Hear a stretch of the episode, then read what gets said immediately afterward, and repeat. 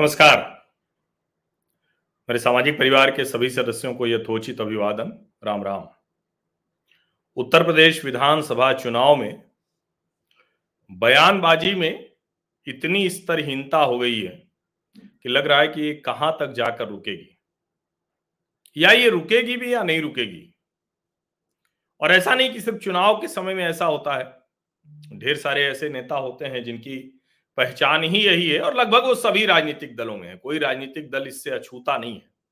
और चाहे वो जो पार्टी हो, हर पार्टी में इस तरह से स्तरहीन बयान देने वाले नेता हैं। लेकिन अभी जो ताज़ा बयान आया, कांग्रेस नेता अजय राय का, वो उस गंभीर बीमारी की तरफ़ ध्यान दिलाता है, जो लोकतंत्र के लिए दीमक की तरह है। बेहद खतरनाक है। अब आप कह सकते हैं कि ऐसे तो बयान किसी पार्टी का नेता कोई बचता नहीं, सब एक दूसरे के ऊपर देते रहते हैं। लेकिन जो ये एक होता है कि आप किसी तरह की टिप्पणी कर रहे हैं, बहुत हल्की छिछली टिप्पणी कर रहे हैं। लेकिन एक है कि लोकतंत्र की मूल भावना के खिलाफ जाकर हिंसा, हत्या और जो भी हमारे मन का ना करे, उसको मार देना, पीट देना, उसको कुछ भी कर देना, इसका सामान्यकरण कर देना है। क्योंकि जिस तरह से अजय राय ने कहा है, और सोचिए वो क्या कह रहे हैं, वो कह रहे हैं कि सात मार्च को योगी मोदी को गाड़ देंगे नमक में। इसका मतलब समझते हैं? इसका मतलब ये है कि दरअसल इस तरह की आपराधिक वृत्ति मन में है कि हत्या कर देंगे, गाड़ देंगे और नमक डाल देंगे जिससे अवशेष भी नहीं बचे। ये लोकतंत्र के लिए बेहद खतरनाक है। कम्युनिस्ट भी इसी तरह सोचते हैं। दुनिया भर में कम्युनिस्टों के सोचने का तरीका यही है। अजय राय कांग्रेस के बड़े नेता हैं। और ऐसा नहीं पहले वो भारतीय जनता पार्टी में भी रहे लेकिन जिस तरह का बयान वो दे रहे हैं देश के प्रधानमंत्री और उत्तर प्रदेश के मुख्यमंत्री के बारे में आप जरा सोच कर देखिए। सत्ता में नहीं है। उनकी पार्टी न केंद्र में सत्ता में है न उत्तर प्रदेश में सत्ता में है। लेकिन सात मार्च के बाद दस मार्च को मतगणना होगी लेकिन उतना भी इंतज़ार वो नहीं करेंगे। और उनके मन की क्या इच्छा है? यानी बाधा सारी ये है कि भारतीय जनता पार्टी की सरकार है तो ये सब नहीं हो पा रहा है। उसमें कोई मोदी योगी का मारना नहीं, वो उसके बाद पूर्व मुख्यमंत्री रहेंगे और मोदी तो प्रधानमंत्री ही रहेंगे 2024 तक। अगर अजय राय की इच्छा को अंतिम मान लें तो भी मान लें कि चलिए सब भाजपा हार गई तो भी तो पूर्व मुख्यमंत्री रहेंगे। और इतना आसान तो नहीं है किसी मुख्यमंत्री या पूर्व मुख्यमंत्री को मार देना।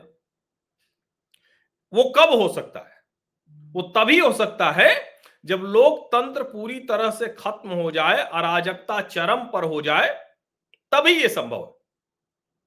जब गुंडा राज जिसको कहें कि सड़क पर नंगा नाच हो रहा हो, तभी यह संभव है। और अगर इसकी कल्पना, इसकी इच्छा एक राष्ट्रीय पार्टी का नेता कर रहा है। ये कोई एक नहीं है। अब राहुल गांधी ने भी तो कहा था ना, कुछ दिन में मोदी को चौराहे चौराहे लोग खोजेंगे, डंडे से मारेंगे। ये कहा था। सोनिया गांधी ने मौत का सौदागर कहा था, गुजरात में जाकर। और ये कोई मतलब अपने अलावा सबको हीन तरीके से देखना, मणिशंकर अय्यर का वो चाय वाला बयान सबको याद है कि चाय बेचने देंगे बस। 2014 के पहले ताल कटोरा में ऑल इंडिया कांग्रेस कमेटी का अधिवेशन था। ये ऐसे ही सोचते हैं। और कमाल की बात ये कि इसको ये सार्वजनिक तौर पर और निजी तौर पर बहुत मज़ाक के अंदाज में उपहास के अंदाज में बात करते हैं। यानी पूर्ण बहुमत की सरकार के नेता को भी और दो दो बार चुने गए प्रधानमंत्री को भी उससे पहले वो बरसों बरस प्रधान मुख्यमंत्री रहे इनके लिए वो स्वीकार्य नहीं है। बार बार कहा जाता है ना कि, मानसिकता, ब्राह्मणवादी, फांसीवादी और ऐसे कह के भारतीय जनता पार्टी के लिए सब कहा जाता है। लेकिन सच यही है कि अगर ऐसी कोई मानसिकता है, वो मानसिकता इन नेताओं में दिखती है, इन दलों में दिखती है। जिनको ये बर्दाश्त नहीं है कि कोई लोकतांत्रिक तरीके से चुनकर इतना मज़बूत हो जाए, बर्दाश्त नहीं है उनको। और जनता ने ऐसा नहीं कि वो समझा नहीं है। जनता समझ रही है। जनता समझ रही है। इसीलिए वो कई बार बहुत ज़रूरी मुद्दों पर भी उसको लगता है कि नहीं नहीं, इससे बड़ा ये मुद्दा है। और तब वो कहते हैं कि असली मुद्दों पर बात नहीं हो रही। वो कहते हैं, ऐसे बयान होंगे और उस पार्टी का प्रवक्ता आएगा और कहेगा, देखिए, रोज़गार, महँगाई, अर्थव्यवस्था विकास, इस पर बात नहीं हो रही। नरेंद्र मोदी ने राजनीति में इन्हीं मुद्दों को सेंटर पॉइंट बनाया।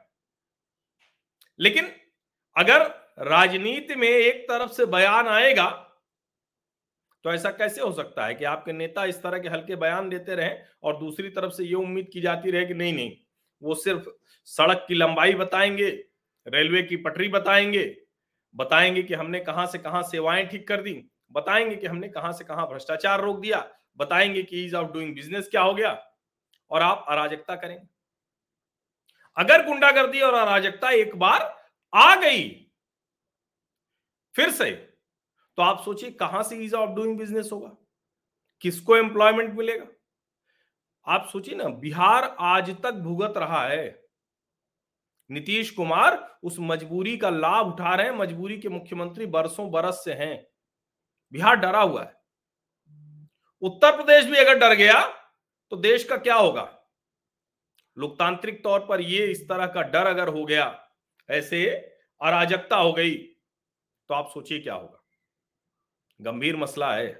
ये सिर्फ़ एक किसी अजय राय का सामान्य बयान नहीं है। इसको लोकतंत्र पर जो भारी हमला है, उसके तौर पर ही देखा जाना चाहिए। आप सभी लोगों का बहुत बहुत धन्यवाद इस चर्चा में शामिल होने के लिए।